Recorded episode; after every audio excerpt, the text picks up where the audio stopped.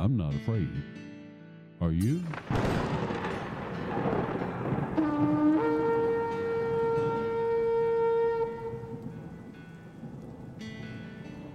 The Watchman Speaks discusses biblical solutions to modern day dilemmas. I'll tell you the truth, even if it's not what you want to hear. I am the old watchman, Ezekiel. I pray you listen.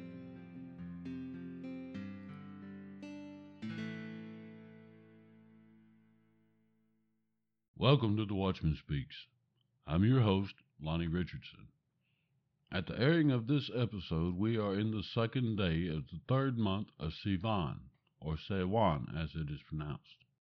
And again, I'm speaking in terms of God time and how God created time and the seasons in which He works. Sewan is the third month of God's calendar.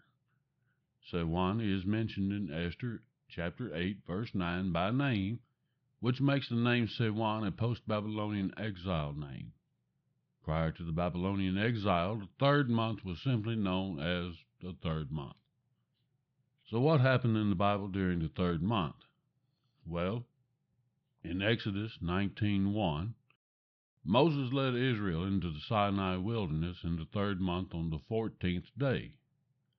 And God called Moses and Israel to the foot of Mount Sinai with the sound of a ram's horn shofar.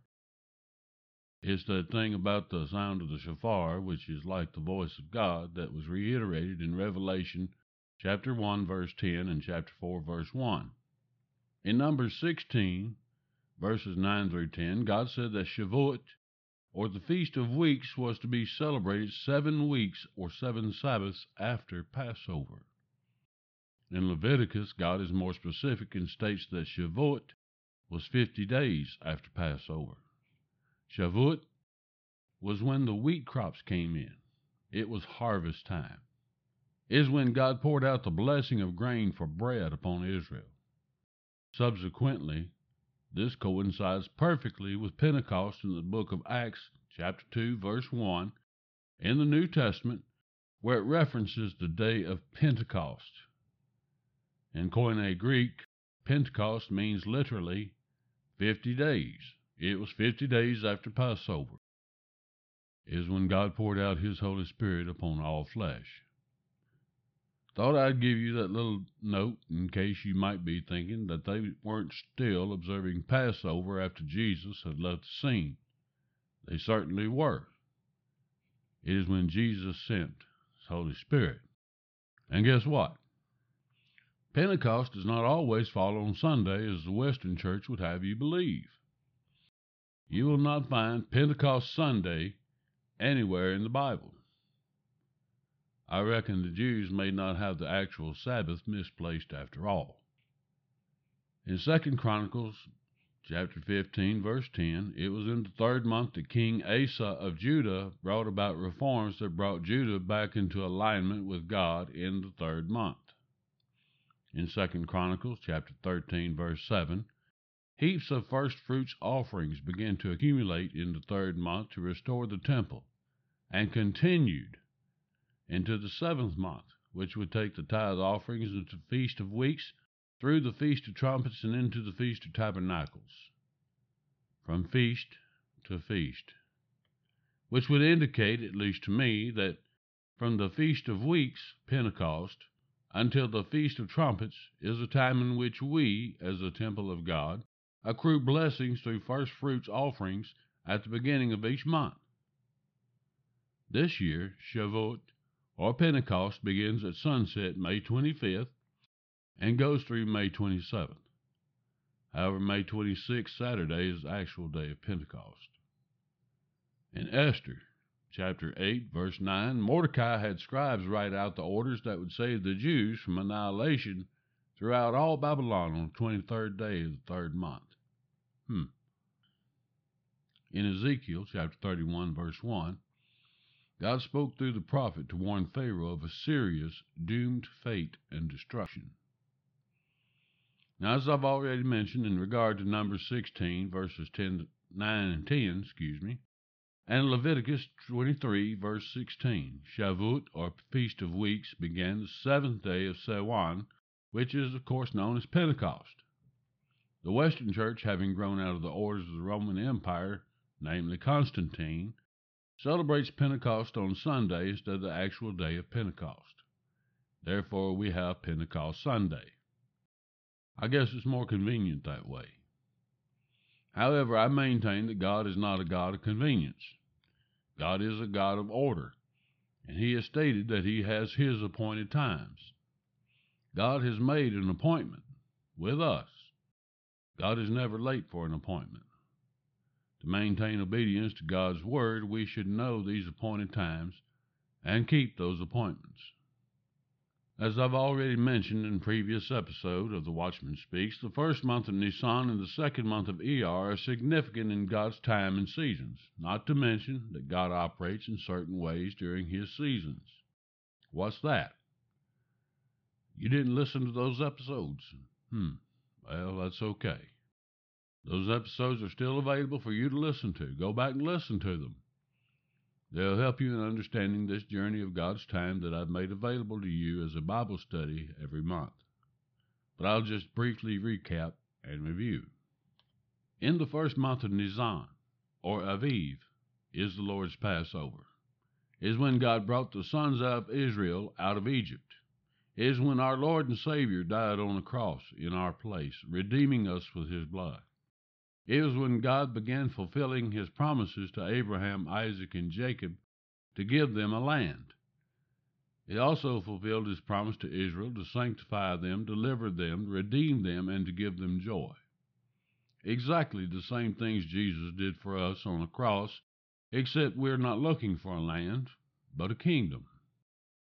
Nisan is a time to reconfirm our covenant with God through Jesus Christ in modern church is sometimes known as rededication. And having done that, we are prepared for the covenant names of promise of God in Exodus 15, 16, and 17, which occur in the second month of Iyar. In Exodus chapter 15, God establishes his covenant name, Yahweh Rapha. God is my healer. When he healed the bitter waters in Exodus chapter 16, God reestablishes his covenant name of Yahweh Yireh, God who sees and provides when he provided manna from heaven. In chapter 17, God establishes his covenant name Yahweh Nisi, or God is my banner of victory.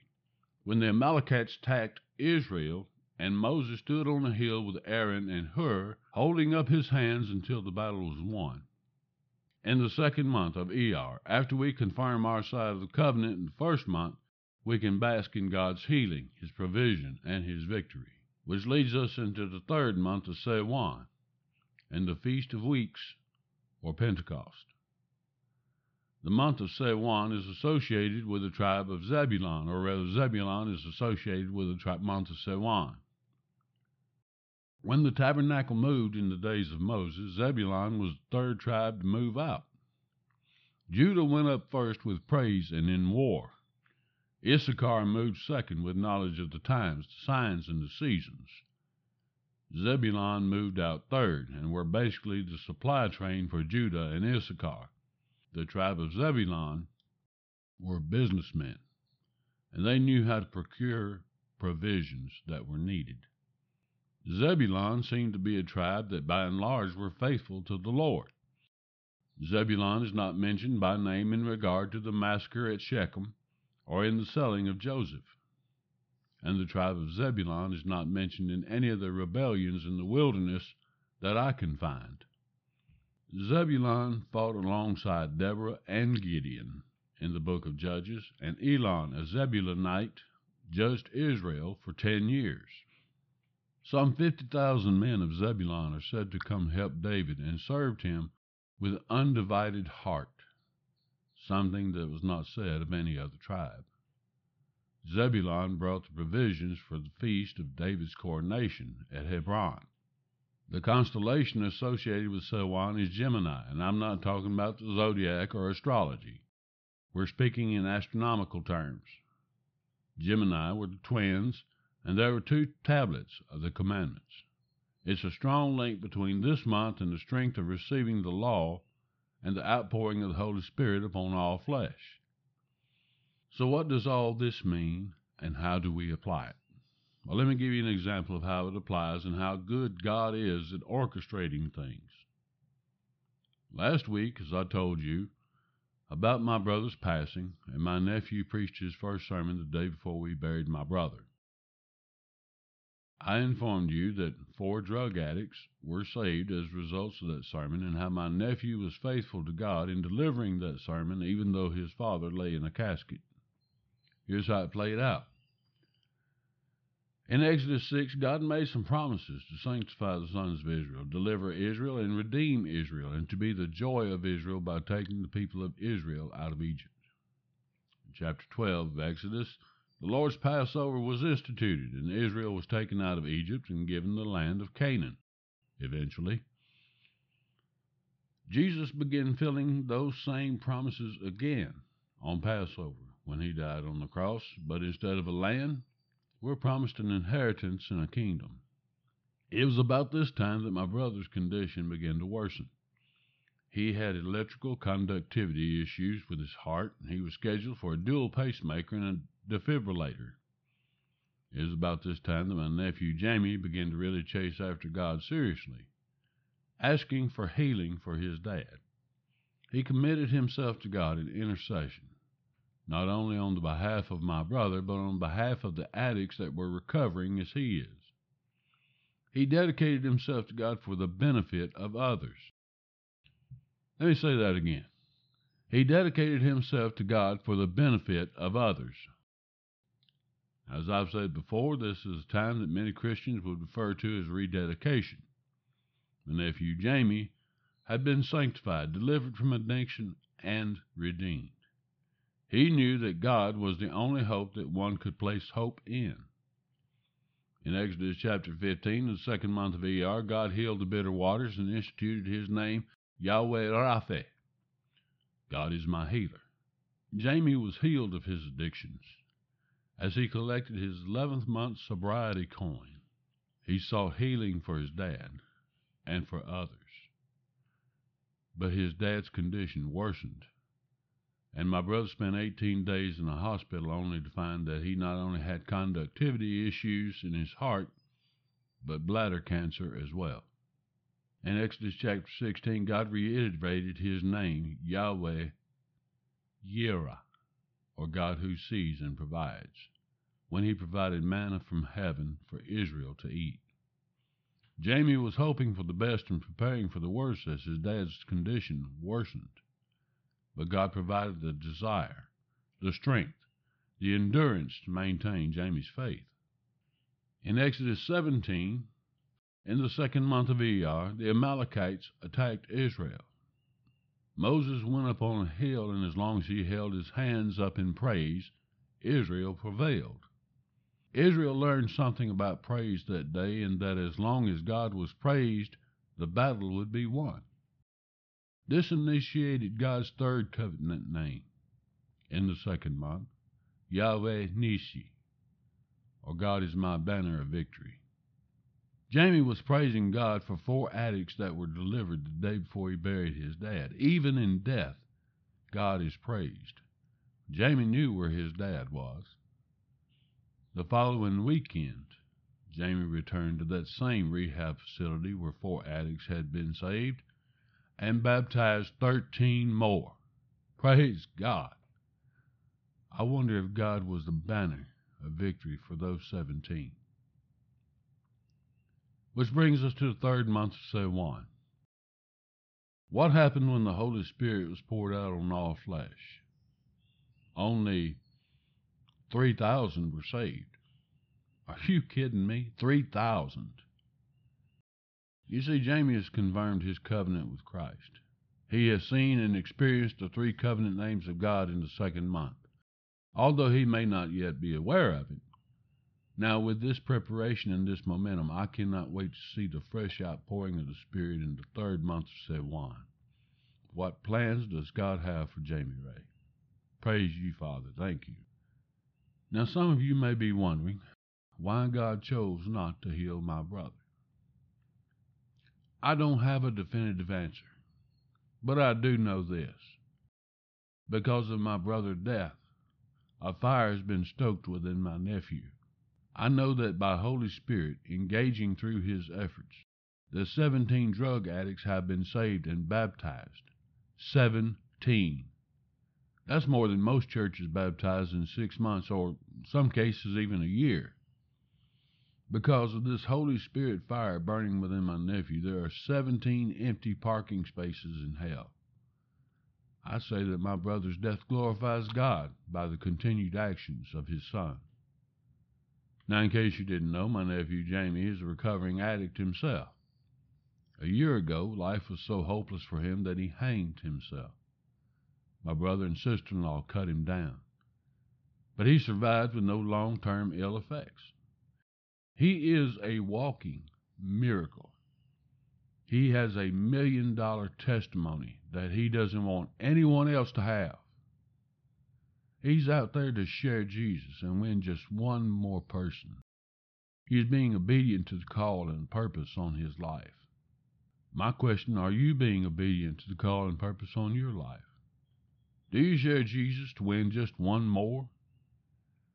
Now, my nephew deals with addicts in particular. Imagine how many no's he must hear before he gets a yes. In the third month, Sewan, and America. My goodness, the church needs a fresh outpouring of Holy Spirit in the worst kind of way. As I've said, God works in His time and in His seasons. Are you prepared for Pentecost? Do you even observe Pentecost? Or do you merely tip your hat and continue along your way blindly? I am the old watchman Ezekiel. When God makes appointments, he keeps them. Do you keep those appointments? You have been warned.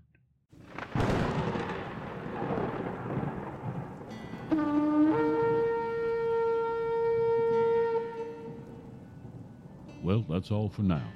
I thank you for your time and participation. Our time together is precious to me. Please come and visit me at theoldwatchman.com for show notes, articles, video content, book reviews, Bible study material reviews, and Bible study methods. It's my hope and prayer that you get to know me through this podcast. Through the website at theoldwatchman.com, I can get to know you. If you liked content, consider following The Old Watchman on Facebook, YouTube, and Twitter. See you next time. May nothing in your life be missing, nothing in your life be broken. Shalom.